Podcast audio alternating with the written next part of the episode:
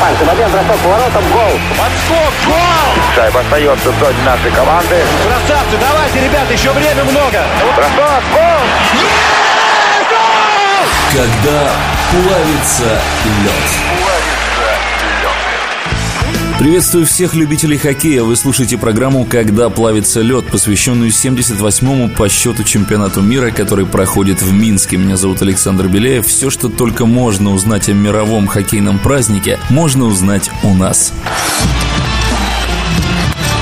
Вперед, Россия! Сборная России в стартовом матче чемпионата мира разгромила Швейцарию в День Победы, забросив 5 шайб в ворота финалистов прошлогоднего Мундиаля. Вопросы насчет настроя игроки сборной России сняли, как только ступили на Минский лед. 13 секунд понадобилось подопечным Олега Знарка, чтобы организовать первый гол. Сергей Плотников дебютировал в сборной просто блестяще. Еще дважды россияне отличались в первом периоде. Сначала отличился капитан Александр Овечкин. Авторство третьего гола принадлежит Вадиму Шипачеву. Сборная России не всегда идеально играла в обороне, обороне, но тем не менее швейцарцам не позволил отличиться наш голкипер Сергей Бобровский. На последнем рубеже звезда из НХЛ был непробиваем. Еще один новичок сборной Антон Белов увеличил счет до 4-0, а в завершении периода третьего Данис Зарипов поставил жирную точку 5-0. Более яркой и уверенной победы в особый для всей России день, День Победы, нельзя было и представить. Победа, которая пока что заставила всех поклонников и специалистов смотреть вперед немного уверенней. Своим мнением об игре россиян поделился прославленный хоккеист и тренер Федор Конорейкин.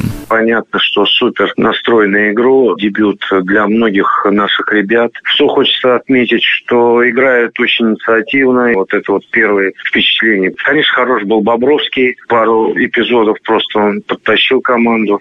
Что касается моментов, которые, конечно, тренеры видят, это улучшить работу в своей зоне. Пару раз потеряли игроков. Ну а так только позитив.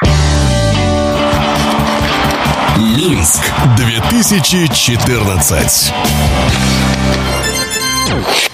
Накануне же случилась первая громкая сенсация чемпионата в Минске. Теперь не только мы будем посыпать голову пеплом. Родоначальники хоккея канадцы сенсационно по булитам уступили сборной Франции 2-3. Причем надо отметить, что французы в этой встрече вели в счете. Громкое чехословацкое дерби завершилось волевой победой чехов во главе с Яромиром Ягром в овертайме с идентичным счетом. А хозяева турнира белорусы к глубочайшему разочарованию своих болельщиков, переполнивших трибуны, крупно проиграли американцам 1-6. На пути к победе.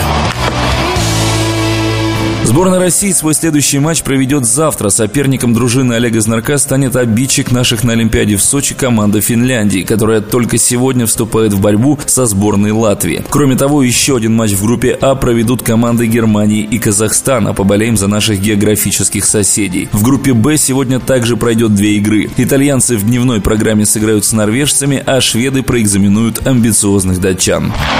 Минск 2014. На сегодня это все. Играйте в хоккей и болейте за наших.